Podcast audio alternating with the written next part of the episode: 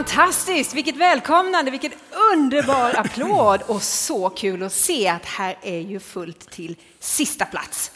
Varmt välkomna ska ni vara allihopa till Humorkunskap som är ett populärvetenskapligt samtal med humortwist som vi gör här på Lund Comedy Festival i samarbete med Lunds universitet. Och vi tjuvstartade faktiskt igår och då pratade vi om eh, mat, matvanor och matovanor. Eh, det blev ett väldigt härligt samtal. Idag ska vi snacka om språk, närmare bestämt om utdöda språk som vi inte pratar längre. Vi ska försöka ta reda på om vi kan hitta spår av humor i gamla språk. Och sen ska vi också diskutera hur ska vi kommunicera med de som kommer efter oss om kanske hundratusen år. Hur ska man lägga upp det språket och hur ska man få dem att förstå vad vi vill säga här idag? Och jag ska snart säga välkommen till våra eminenta gäster som har laddat där borta i hörnet. Men innan jag gör det så vill jag ta upp min kompis och eh, podd, eh, eh, ja, poddklippare är du ju, men till vardags cyklande polis i Lund, som ni redan har träffat. Magnus Björn Bensen kom fram. Ge honom en applåd.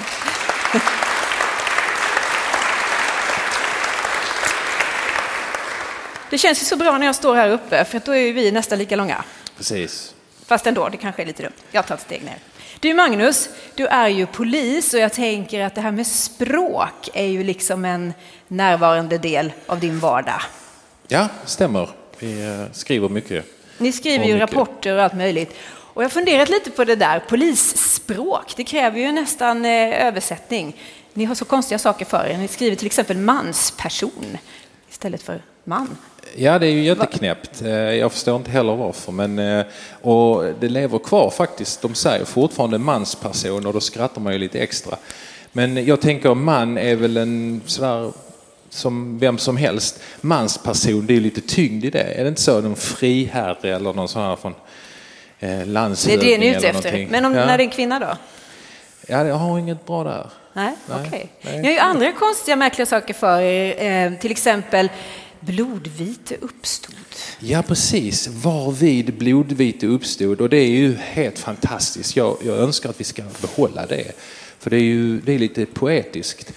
För på skånska så blir det ju så man skriver. Ja, han fick på flabben och sen kom det blod. Liksom, det är inte lika häftigt. Liksom. Du tycker inte det håller riktigt? Nej, Så som nej. rättsdokument? Nej, det får... Nej. Eh, ni pratar ju med väldigt mycket folk och sådär. Ibland blir de ju arga på er, vet jag.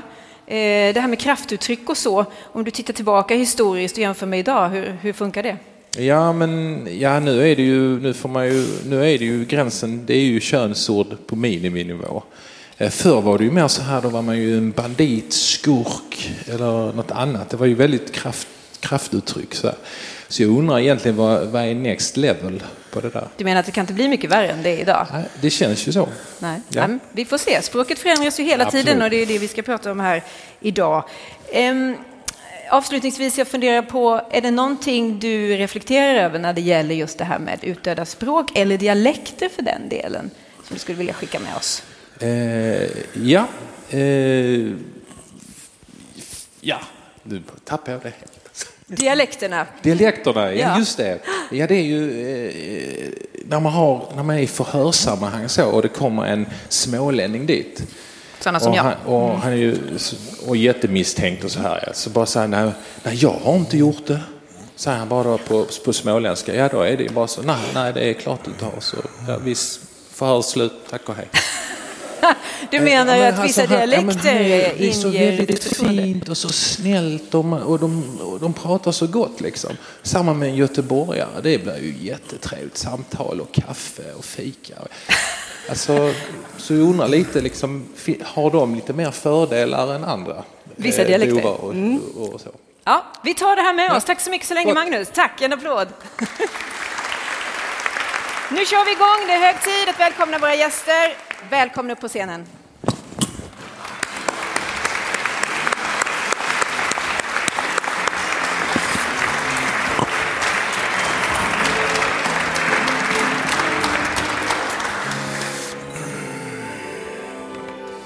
Fint tajmat med jingeln där. Välkomna ska ni vara, Fredrik. Lindström och Ola Vikander. Det är verkligen ett stort nöje att få ha er båda här i Humorkunskap.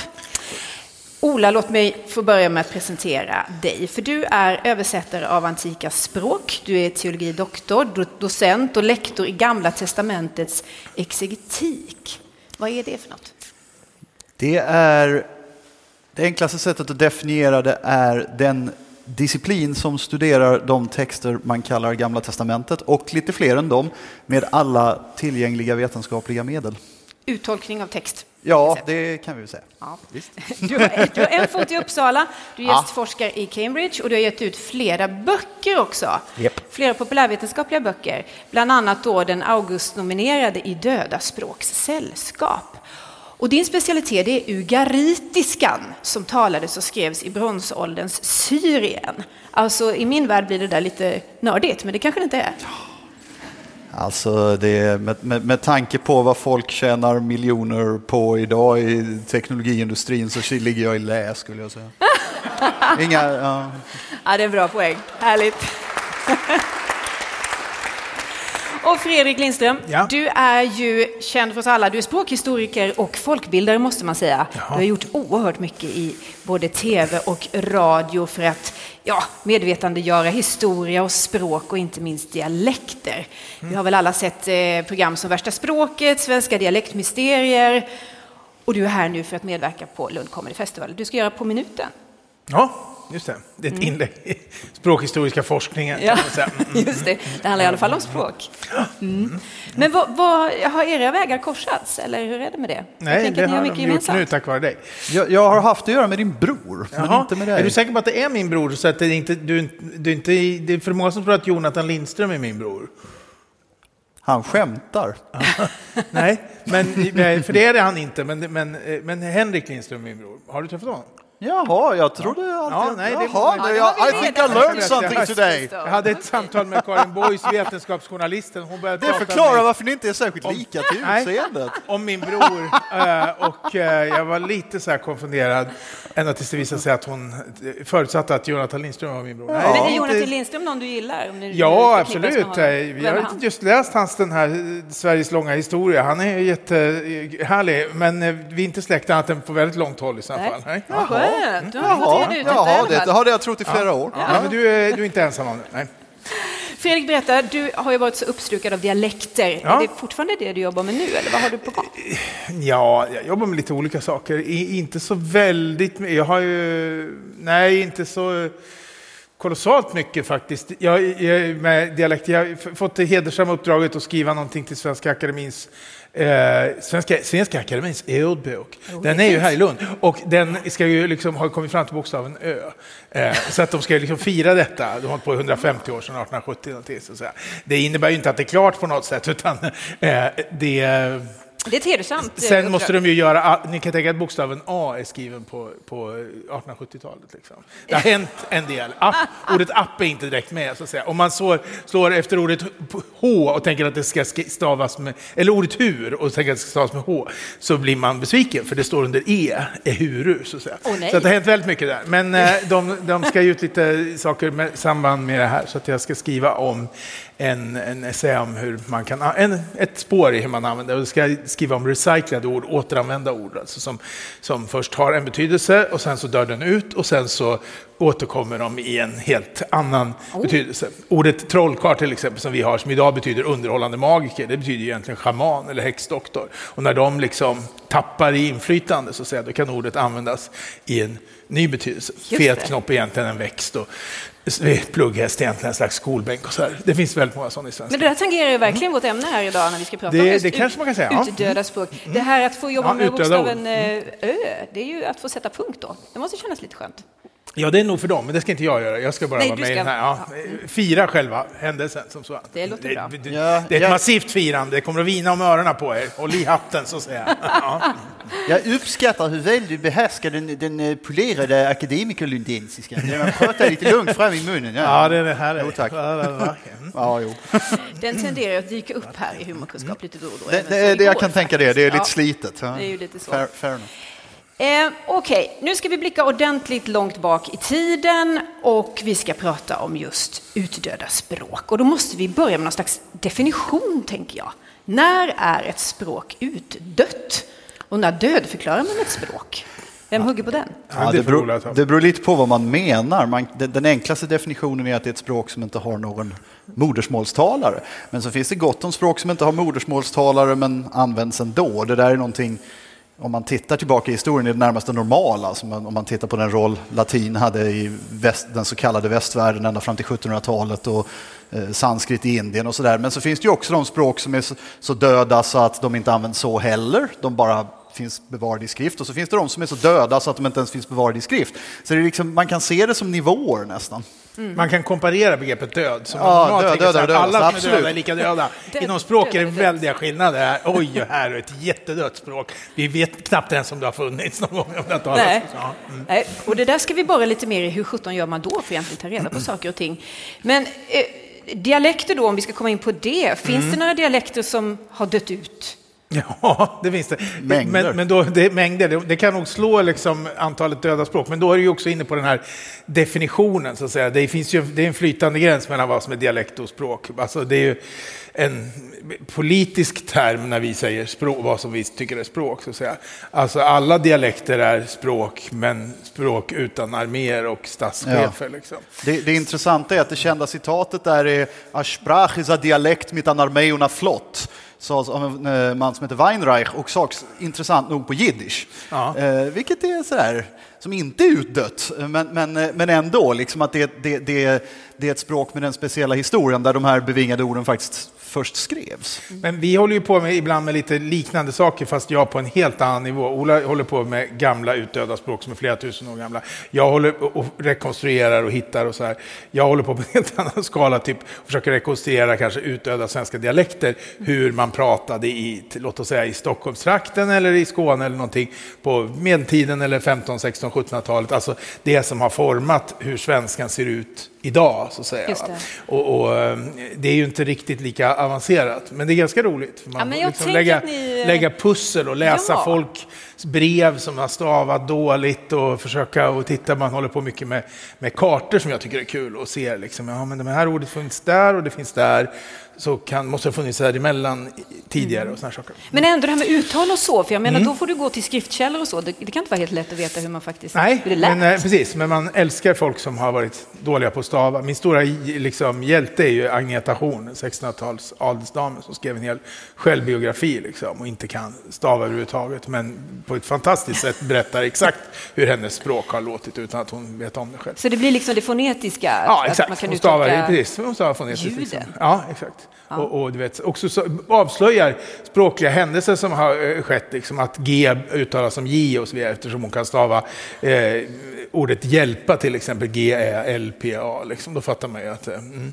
Men det är ju helt perfekt. Mm. Det här ja. misstag faktiskt ja. kan eh, leda in i, i framtiden. Ja. kan du tolka på ett bättre sätt. Men jag måste få veta varför. Varför ägnar man sig åt att studera utdöda språk? Vad är vitsen med det egentligen?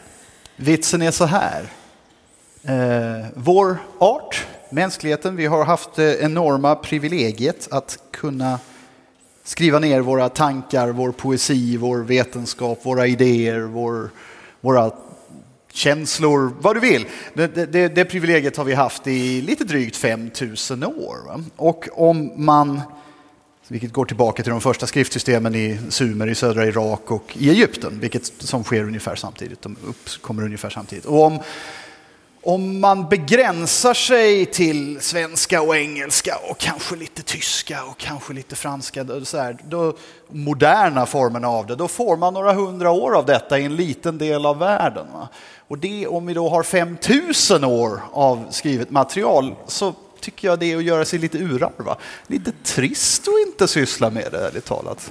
Det finns liksom en hel värld. Ja, jag menar varför uh, inte ta det där det finns? Lite så. Ja, men det är ju sant. Absolut. Och sen kan man väl lägga till en liten aspekt som kanske kan jämföras med varför så många människor sysslar med släktforskning och det är så få som mm. tänker sig istället varför hålla på och gräva i de där arkiven? Kan väl ringa upp de här människorna som är släkt med, som lever idag och träffa ja, dem istället. inte de det döda, finns en fördel med döda människor, så att säga, för de kan man göra sig sin egen bild. Åh, vad spännande med den här förfadern på 1700-talet. Sitter, någon, sitter någon i Mörbylånga som jag är precis lika mycket släkt med, men åka dit och sitta och dricka kaffe och glo, det kanske inte är så jäkla roligt, tycker man, för då kan man inte fantisera på samma sätt. Så att säga. Det finns ju någonting som är väldigt spännande med utdöda språk, att eh, vi kan aldrig få hela facit. Vi kan aldrig träffa de här människorna, vi kan bara göra oss bilder av hur deras tankevärld och hur deras liksom, kulturella struktur och mentalitet har kunnat se ut. Och det gäller, det gäller ju ännu mer i de fall när man sysslar, som jag ibland gör, inte alltid, men ibland med, med inte bara språk som är utdöda i meningen att ingen talar dem, utan även, alltså, som vi, du nämnde tidigare, rekonstruerade språk, alltså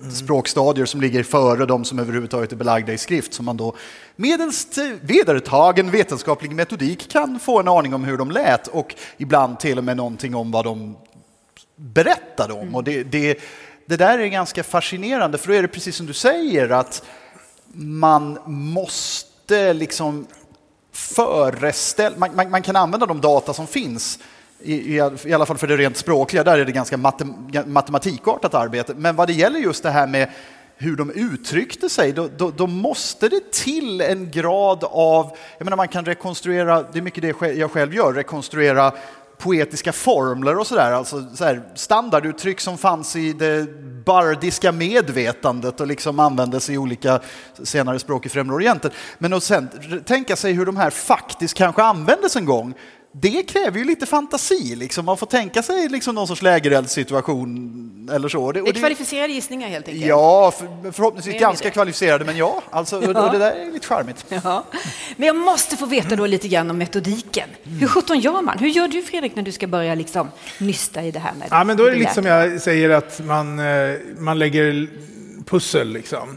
Och om man då tittar, jag håller ju på med nordiska språk och med dialekter och med språkhistoria och sådär. Och då finns det vissa, där man pratar till exempel om en hästsko-princip eh, i, i Skandinavien. Alltså att vissa ord och uttryck som kanske finns i estlandssvenska dialekter eller finlandssvenska dialekter. De kanske finns i Norrbotten, de kanske finns i vissa nordnorska dialekter, de kanske finns i isländskan och ibland finns de på några öar i, ut, i Danmark, i någon utkant någonstans. Och så, ja. Då eh, så eh, kan du ju räkna ut att de här kan inte liksom ha spritts av sig själva till så här perifera områden. Så att kartan är ju en oerhört mm -hmm. viktig nyckel. Platserna. Precis, när du har, precis. Och, och, och, sen så ser man massa, jag håller på väldigt mycket till exempel också med en språkgräns som går tvärs igenom eh, Sverige på snedden som verkar ha, jag tror kanske har någonting att göra med relationen mellan svear och götar och att de har haft olika fonologiska, olika system, olika fonemsystem och sådana här saker som har liksom krockat mm. med varandra. Och där kan man ju se då lite grann när Svearna är på topp och the shit liksom och är väldigt framgångsrika och bygger riken i österled och sådana saker. Då sprider sig väldigt mycket av deras gods eh, ner ut efter i, i, Sverige och på alla möjliga olika håll. Och så småningom när, när liksom den här makten inte alls är lika, utan trycket från kontinenten är mycket, mycket, då går riktningarna åt eh, andra håll. Liksom. Men eh, jag har till exempel försökt att rekonstruera sambandet mellan Mälardalen och Dalarna. Så att säga, va? Där Dalarna pratar man väldigt ålderdomliga eh, dialekter. I Mälardalen finns det nästan inga ga riktigt gamla dialekter kvar. Och då finns det ett område så att säga, mellan, däremellan där det har varit extremt mycket rörelse i historien, nämligen Dalabergslagen, där det har varit tyskar och folk och järnmalmsbrytning och hundra olika grejer som har liksom sågat av de här två områdena från varandra. så att säga. Och då har också, men, men det är ju lite grann sånt man försöker göra, så att säga, rekonstruera. Hur skulle, hur skulle Gustav Vasa låta om vi träffade honom? Han var uppvuxen ja. i Täby. Ja, hur, skulle hur, hur, hur, hur lät den 1500 Täby-dialekten? Ja, jag tror ju att han, vi skulle tycka att han lät väldigt, eh, alltså dalmål, norrländsk eller någonting sånt där. Han skulle ha väldigt mycket mer av den här sjungande dialekten. Han eh, eh, skulle prata på ett sätt som vi skulle tycka lät extremt bonnigt. Oerhört, bonnigt? Ja, ja. oerhört tjocka L och så. Han har ju lite handskrivna grejer och sånt där. Och han har ju bland annat en egenhet som är ganska rolig som den överklassen i, i Stockholm och med omnejd hade på 1500-1600-talet. De, de böjer vissa ord på ett väldigt märkligt sätt. Alltså, om man på skriftspråk så heter det solen, boken. På dialekt så heter det sola och boka och så vidare i de flesta svenska dialekter. Sen fanns det i, i Stockholmsområdet också lite andra varianter på det där. Det blev till slut en kompromiss att Gustav Vasa han kör med solan, solan bokan. Ja. Han lägger ett extra hyperkorrekt en på en dialektal form som egentligen är bestämd form. Sola är ju bestämd form av ett starkt femininum som har liksom tappat sin, sin här ändelsen. Så att, eh... Men Fredrik, finns det det där som Magnus var inne på, mm, att mm. olika dialekter ger oss olika känslor och uppfattningar om människor? Om man nu ja, då var Gustav Vasa, skulle ja. man inte prata med pondus då? Ja, men det, ju, det var ju pondus i den tidens eh, eh öron. Liksom. Så att det vad vi uppfattar som pondus. Det här måste vi tänka att allt sånt här ligger i betraktarens öra. I svenskan mm. så låter tjockt L bonnigt. Varför gör det det? Därför att vi har haft en inflytelserik invandring från bland annat Tyskland där man inte har klarat av att säga tjockt L. Och då har eh, eh, utlänningar som har varit inflytelserika i svenskan har svenskar börjat ta efter det här och inte heller säga tjockt L. Och det finns registrerat på 1600-talet i Stockholm att överklassen har slutat med tjocka L. Eh, och, och då, då har de sådana roliga ord, uttryck. Alltså det, det, på, på bondsvenska så blir bordet, RD blir tjockt L, så heter bole. Och då säger överklassen bolet, med, med, förstår du? Så, när de säger sju, liksom. alltså det är typiskt en sån markör för överklassen. Så att säga. Okay. Och eh, det här är ju... Eh, Ja, men det är ju ett exempel på, på det här som, samma sak egentligen som vi skulle kalla för Rinkeby-svenska idag. Så att uh, utländskt inflytande gör att, alltså, när, vi, när, när jag säger uh, uh, blöt med tunt älgen, så är det en slags, historiskt sett en brytning. Så att säga. Intressant. Ja. ja. Då måste jag vända mig till dig Ola. Hur gör du när du sätter dig och ska framförallt kartlägga mm. de där där det inte ens finns något i skrift? Alltså det är Måla upp liksom Det magiska verktyget kallas ljudlagar. Eh, det är nämligen så här att när, när språk spricker upp som, som eh, grenar på ett träd, det är den klassiska bilden, så ändras ljuden inte hur som helst. Och det är precis på samma nivå som olika dialekter. Det är bara det att på en, samma sätt som mellan olika dialekter, fast på en högre nivå, därför att det vi kallar språk ibland är längre ifrån varandra än det vi kallar dialekter, även om gränsen som sagt kan vara flytande. Och då är det det att varje språk tenderar att förändra vissa ljud i vissa positioner i vissa riktningar som skiljer sig från vad vissa andra språk gör. Och det där kan man kartlägga på ett närmast matematiskt sätt och det har folk hållit på med sedan ja, sen 1800-talet. Och sen kan man vrida de där ljudlagarna bakåt och då se hur det kan ha sett ut förr. Det, det, det, det, finns såna klassiska exempel som eh, på språk som är släkt med våra egna, med vårt eget, eh, där, där vi har då på germanska språk har vi ord som eh, för fot som börjar på F, men på de flesta eh, andra indoeuropeiska undergrupper som i Italien eller i Grekland eller eh, i eh, bland hetiterna eller så, så, så, så börjar det på P och då kan man då visa att det var ursprungligen ett P som har blivit ett F hos oss och sådär. Ehm, så sånt kan man göra. Sen det jag personligen gör väldigt mycket det är just att titta på ärvda hela fraser alltså. Liksom. Om man kan hitta en fras, du, du nämnde min specialitet ugaritiskan, då är vi kanske på 1200-talet före vår tideräknings början. Eh, och eh, så använder de en beskrivning av en stor kosmisk farlig drake som är bokstavligen densamma som man sen hittar på hebreiska i Bibeln ungefär tusen år senare. Och det är ganska häftigt. Det betyder ju alltså att den här frasen liksom har flutit runt på något sätt. Det är liksom. samma sak som du säger där om geografiska platser och att man mm. hittar... Ja, eh, och, och, det, och, det, och, då måste man ju liksom försöka spåra där, hur har det här flutit runt ja. och funnits i folks... Eh, det, det, var rätt kul det här du nämnde också om eh, uttal med prestige som, som kanske är lite mindre inhemska. Det, det finns moderna exempel eh, på det där från språk jag håller på med. Eh, om man tittar på modern hebreiska till exempel, som den talas i Israel idag. Det finns ett ljud på många gamla semitiska språk som heter ain, eh, som man hittar i dagens arabiska bland annat. Det är ah, ah, ah, ah, nere i farynx, i svalget. Det finns israeler som uttalar det där idag på hebreiska.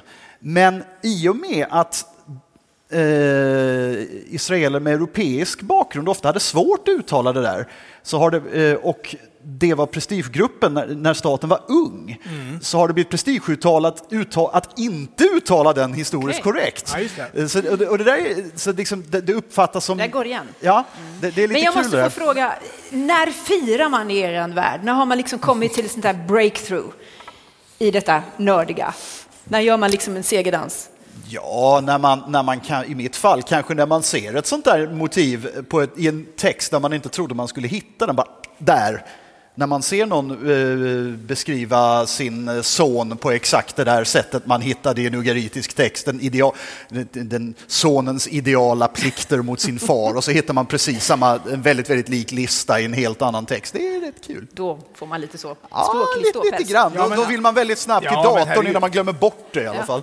Det, det, jag har ju sysslat väldigt mycket med ett problem som, som eh, eh, alltså att, ni vet, stockholmare, inte idag längre, men fram till ungefär i min generation så har, man haft ett sammanfall mellan e och ä. Och det finns en viss bakgrund i det där i dialekter där det finns ett annat system som har varit lite komplicerat. Man kan säga att e och ä motsvaras av lite andra ljud, vilket har föranlett en, en sannolikhet att de skulle sammanfalla.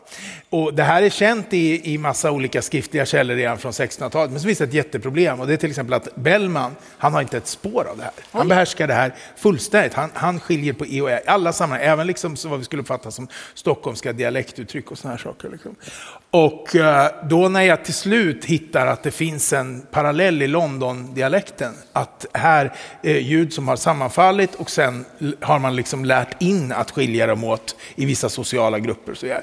Då får jag liksom en, en parallellitet i det. Men sen är det ju naturligtvis också så här man hittar en guldgruva. Man, jag, var, jag har suttit och grävt i Stockholms stadsarkiv och så här man hittar familjesamlingar och liksom lappar med barn från 1700-talet som liksom har svårt att stava eller såna här, Ah, och liksom, som favorit. avslöjar Ja, uttalsförändringar som är på gång. Det är ju, det är ju helt underbart. Alltså jag frågar för jag tycker det är så underbart med den här nördigheten. Jag menar den här typen av samtal har vi nästan aldrig. Det är helt fantastiskt att få liksom blicka in i, i era världar tycker jag. Det beror på vem vi är. Välkommen till universitetet.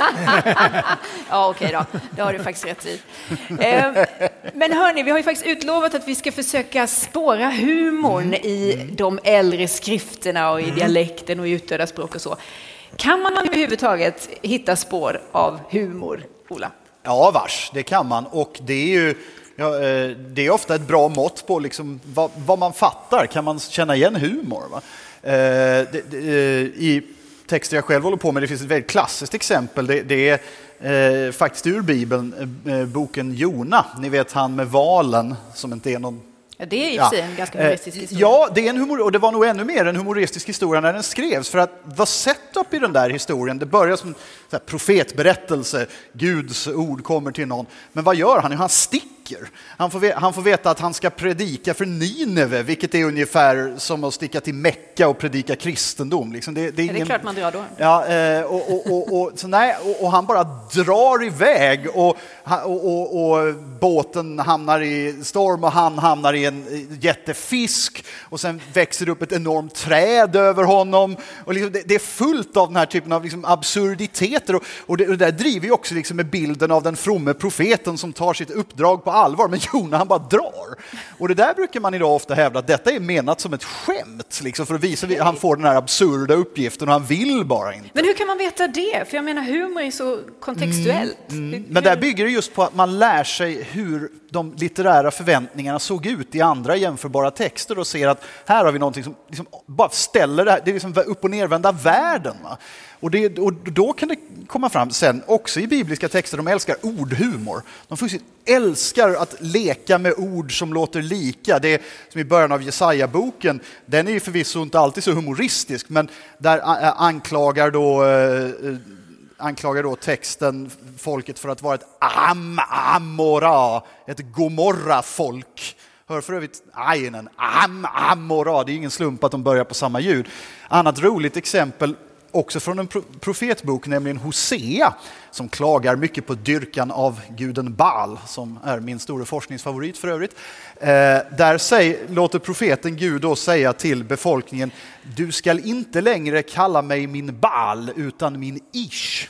Och det där är ett skämt som bygger på att man kan hebreiska, men jag ska, tro mig, jag, jag ska förklara. Jag, det jag gick ska, över huvudet på några av oss. jag ska, jag ska, bjuda, jag, ska, bjuda, jag ska förklara. Jag ska, förklara. jo, så här är det. Baal är ett mångtydigt ord på hebreiska. Det kan betyda ägare, herre, mästare. Det kan vara namnet därmed på guden Baal, vars namn bara betyder herren, intressant nog.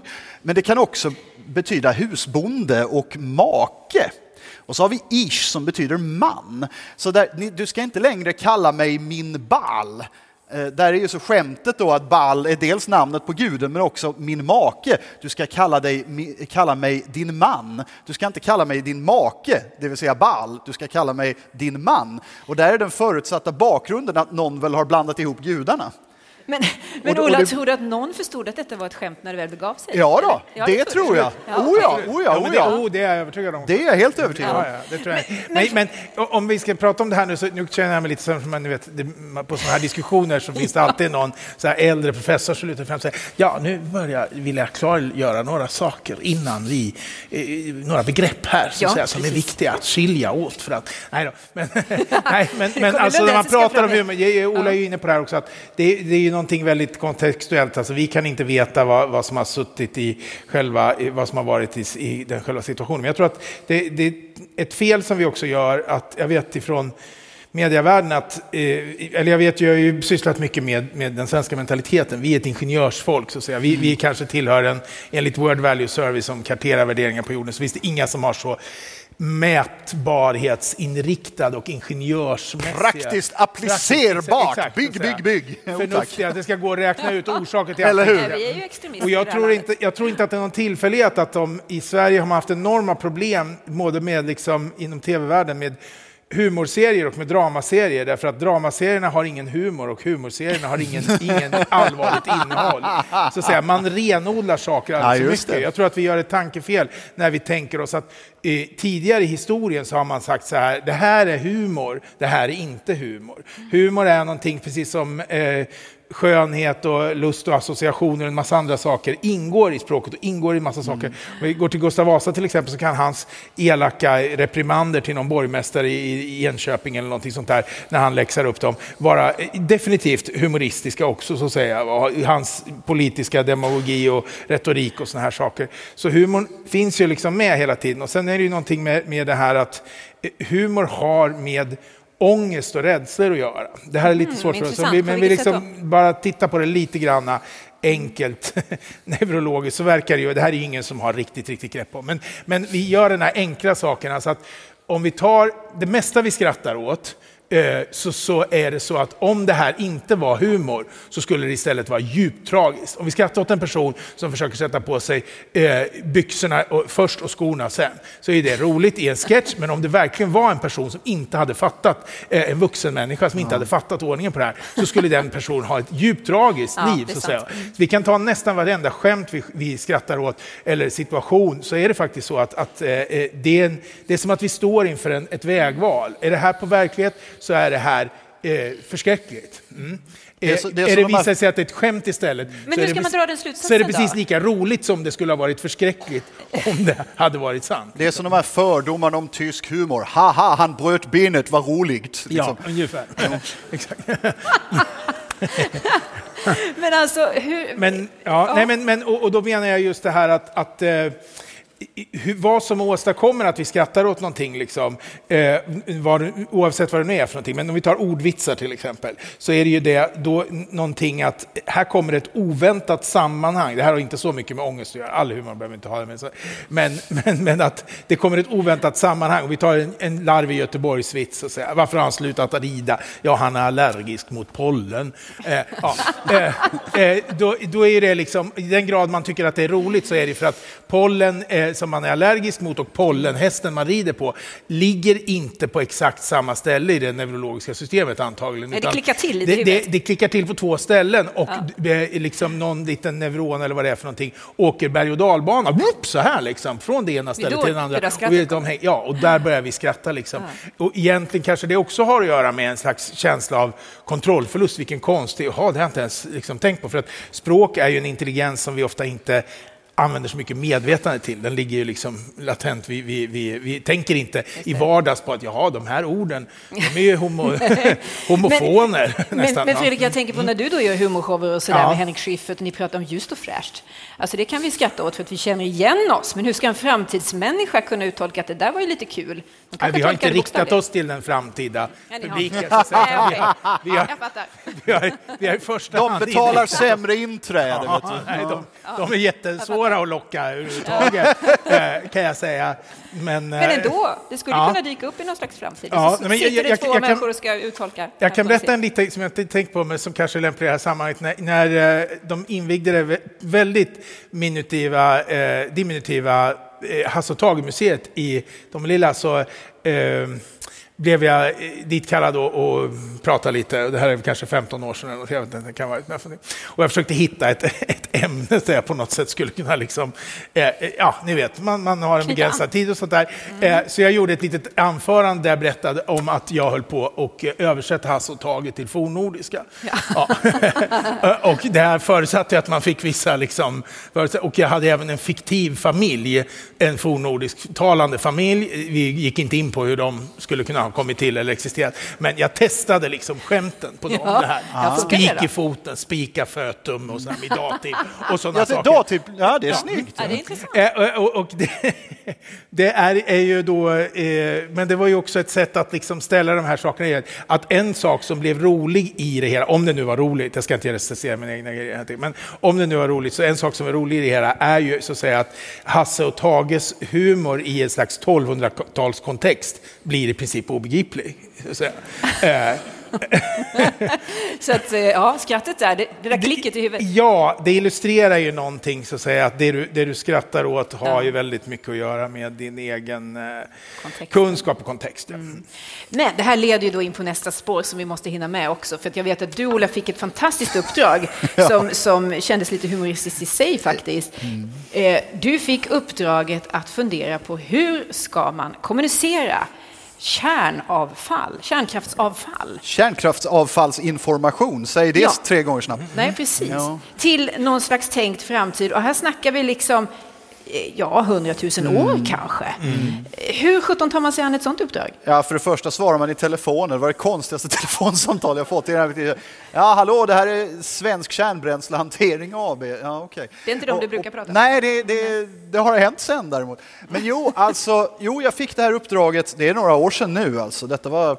Jag, 2015? Ja, precis. Jag skrev de här grejerna 2015. Och det de ville var att jag skulle fundera lite på den här frågan om hur vi kommunicerar in i den avlägsna framtiden kring var vi har stoppat ner vårt avfall. Eh, och det där var rätt intressant därför att ja, dels får man ju då tänka på, alltså jag gav egentligen inte så mycket praktiska tips. Det roliga är att när folk har som nu intervjuat mig om det här så vill de alltid ha de praktiska tipsen. Liksom. Ja, men vad ska vi göra? Vad ska vi göra? Ja. Liksom. Jo, jo, jo. Och, och, det jag brukar svara då är att jo, men man ska vara redundant som man säger. Alltså man ska använda många ord. språk, man ska använda många man ska använda många stillägen till exempel. Därför att vi, vi måste kunna tänka oss en framtid där alltså till exempel där den enda resten av svenskan är en skylt där det står Enskede 3. Och att då förstå texter om kärnbränsle ur det perspektivet. Nej, det, det finns sådana språk. Etruskiska till exempel, vi har massa bevarade etruskiska men 99 procent av texterna där är si och så dog så många år gammal, här ligger han hon. Ja, och precis. fäderna och mödrarna heter så. Man försöker tänka då att vi måste förenkla det så att det ska liksom ja, alltså jag tror båda, båda, därför att det kan också vara så att vi kan tänka oss en ultraavancerad framtid som bara tänker sig att vi, det, det här med kärnkraft, det var någon vidskepelse som de trodde på på den tiden, men vi upplysta människor vet ju att sånt inte existerar. Eh, analogin jag alltid gör till det där, om man tittar på antika gravar av högre ståndspersoner, i synnerhet kungar, så innehåller de ofta en massa förbannelser. Jag brukar ta upp ett exempel med en kung av en fenicisk kung som heter Eshmonazor den andre.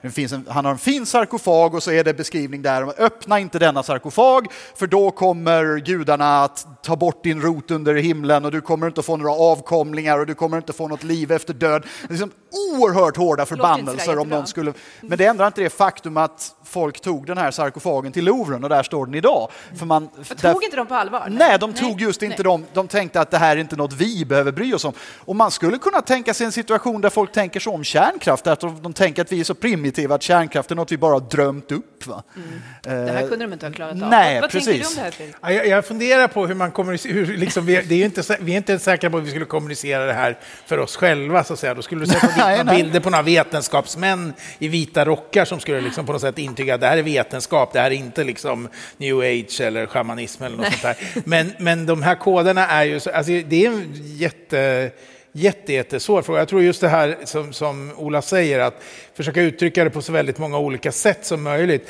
Det, det, Allt det, från episk liksom, poesi till vetenskap ja, till bara håll er borta, ja, alltihop alltså. Exakt, men, men det, enda risken med det är väl liksom att de också så här, jag tänker på Woody Allen, han har någon sån här, han, han, har blivit, eh, han har blivit kidnappad hans föräldrar uppskattar honom inte så mycket. Så, att han får ett, ett sån här ransom note, pappan. Liksom. Han, He was a slow reader, säger han.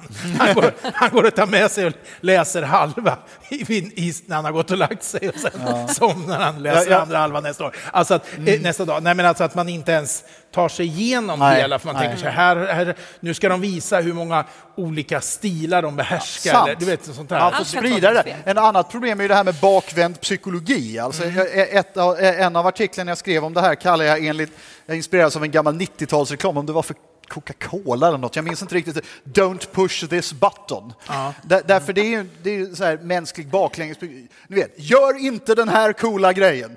Mm. Då gör man det. Ni, ni förstår problematiken ja, men, va? Ja, ja, är... Dyrka inte Satan, Nej, det är alla, väldigt farligt alla vet väl vad som händer. Tacka attan på att någon kommer att göra det. Liksom. Ja. Alla vet vad som händer när man går in på tågtoaletter och slänger, kastar in ner främmande föremål Nej, i alltså- toaletten. Alltså... Ingen har haft en tanke på det, men när man läser den skylten, då först upptäcker man att man blir sugen. Och då börjar, man på. Liksom, I tanken börjar fundera ja, på precis. främmande föremål. Allt är främmande och vistas i toalettstolar. Kasta inte nukleärt material i tågtoaletten. Men om jag ska tolka det rätt, då, så mycket av allt? Liksom. Ja, mycket av allt skulle jag säga, inte minst av det rent språkliga skälet att vi har ingen aning om vilka språk som kommer att vara stora om 50 år, för det har med politiska utvecklingar att göra som är totalt mm. oförutsägbara. Det finns något, ibland någon slags spridd föreställning om att språks liksom, hållbarhet och styrka beror på liksom, hur bra språken är. Oh, engelskan har så många ord.